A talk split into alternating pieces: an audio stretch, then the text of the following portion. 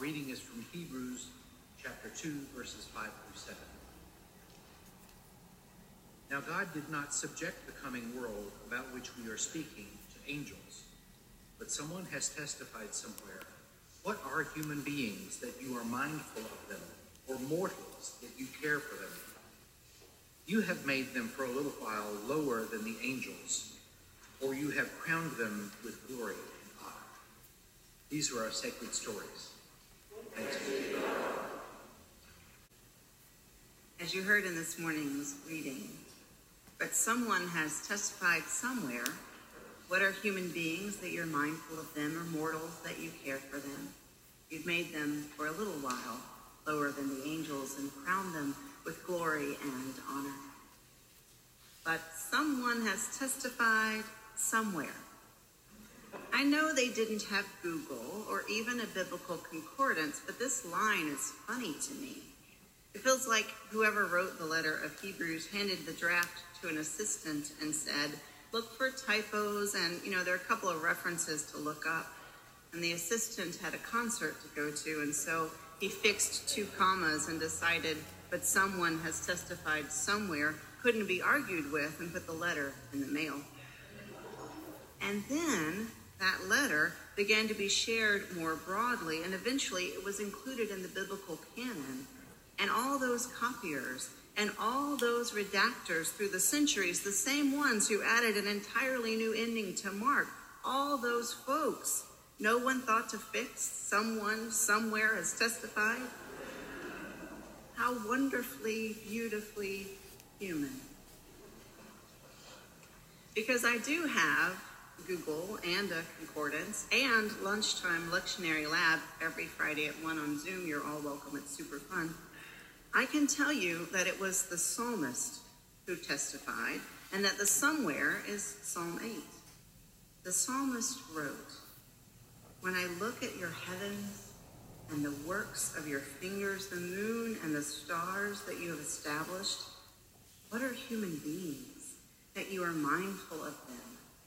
Mortals that you care for them. You've made them a little lower than God and crown them with glory and honor. The psalmist places humans a little lower than God, and the author of the letter of Hebrews a little lower than angels. We could spend some time on these words in the original Hebrew and Greek and the difference between God and angels, but really, either way, I don't know about you, and I find a little lower than divine beings to be too generous a description of me, even on a good day after I've had my coffee. Humans are capable of so much good. We can be called to our best selves, our divine selves. We can be compassionate and empathetic. We can achieve extreme feats to rescue someone, like lifting a car and running into a burning building. Humans have the capacity for so much wonder and care and connection. But humans are also capable of so much harm. We can be driven by violence and revenge, by hate and lust and greed. We can achieve extreme feats in our efforts for vengeance. We can be closed minded bigoted. Humans can create nourishing communities and we can foil communities out of selfishness and Humans can create inspiring art and devastating disasters. It's interesting that this text falls on World Communion Sunday. It makes me think of our disciple friends who gathered for that first communion meal. They were so very human. In the Gospel of Matthew, we read, was evening, Jesus took his place with the twelve, and while they were eating, he said, Truly I tell you, one of you will betray me And they became greatly distressed and began to say to him one after the other, Surely not I. Jesus answered, The one who has dipped his hand into the bowl with me will betray me. And Judas, who betrayed him, said, Surely not I, Rabbi. And Jesus replied, You have said so. And while they were eating, Jesus took a loaf of bread and blessed it and broke it and gave it to the disciples. And the Gospel of Luke, just after they've shared the bread and the cup, we read, a dispute arose among them as to which one of them was to be regarded as the greatest. And Jesus explains one more time that the greatest is the least, that they're not in this for glory, but to turn the systems of injustice on their head. This is after the last meal they share with Jesus, and they're still arguing about which one of them is to be the most victorious, the most glorious, the greatest. And in the Gospel of Mark, again, after they've shared the bread and the cup, we read, when they had sung a hymn, they went out to the Mount of Olives, and Jesus said to them, You will all become deserters. For it is written, I will strike the shepherd, and the sheep will be scattered. But after I'm raised up, I will go before you to Galilee. Peter said to Jesus, Even though all become deserters, I will not. Jesus said to him, Truly I tell you, this day, this very night, before the cock crows twice, you will deny me three times. Peter said vehemently, Even though I must die with you, I will not deny you. And all of them said the same. Promises we know they don't keep. Jesus feeds those who will deny him, the one who has already betrayed him, those who still think Jesus is doing something that will make them great, who selfishly focus on their personal glory the deniers, the betrayer, the deserters, the selfish. Jesus feeds them, offers them himself and the covenant of his love. Jesus doesn't make any one of them go in another room and wait while the ones who are worthy eat and drink. No one is denied bread and cup. No one is rejected. Jesus served Judas communion. How can we suggest that Jesus would want anyone turned away?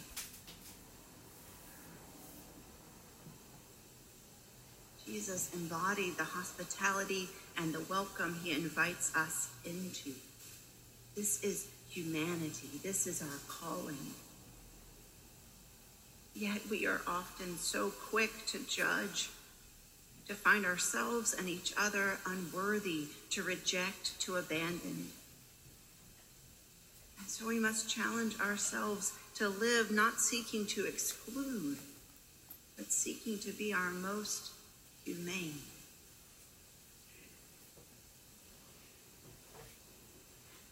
Someone has testified somewhere that a student once asked anthropologist Margaret Mead what she considered to be the first sign of civilization in a culture. The student expected Mead to talk about fish hooks or clay pots or grinding stones. But no, Mead said that the first sign of civilization and an ancient culture was a femur that had been broken and then healed. She explained that in the animal kingdom, if you break your leg, you die. You cannot run from danger, cannot get to the river for a drink, cannot hunt for food. No animal survives a broken leg long enough for the bone to heal.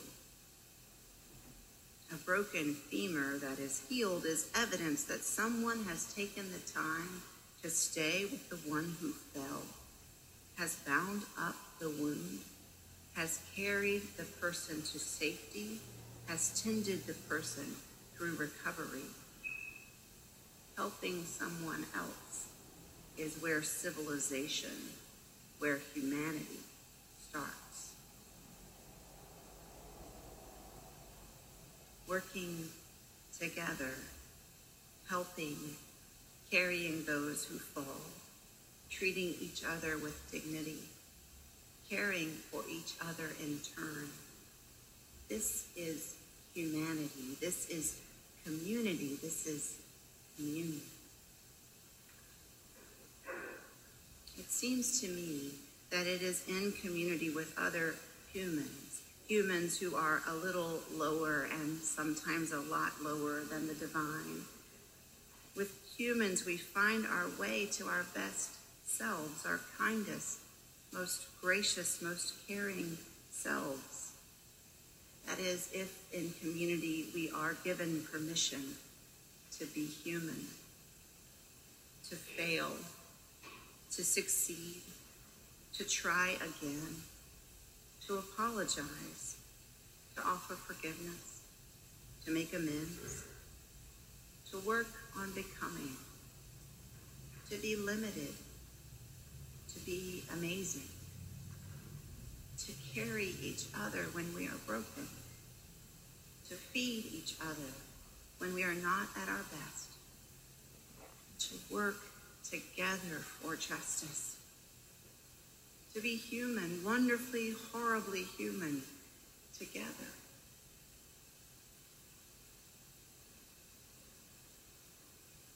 You and me and all of us, we are capable of so much. Capable of giving ourselves and each other grace and compassion and our best efforts at care. But we're also capable of giving ourselves and each other shame and abuse, violence and despair. The best communities call us to live into our capabilities, our most giving, most empathetic selves, and to continue to love us and love each other when we don't live into our ideals.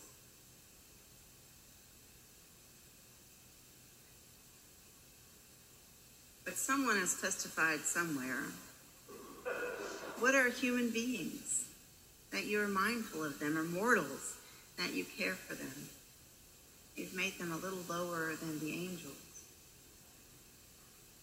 My dear friends, no matter how far you're feeling from the divine, you are part of the divine, part of the love that is everywhere and you are welcome here. Our communion is so much more than bread and cup. It's so much more than bread and cup. It's participating and caring, loving and living, sharing our humanity. And you, human you, exactly you. You are always welcome, always invited, always always love. Someone said it somewhere. Amen.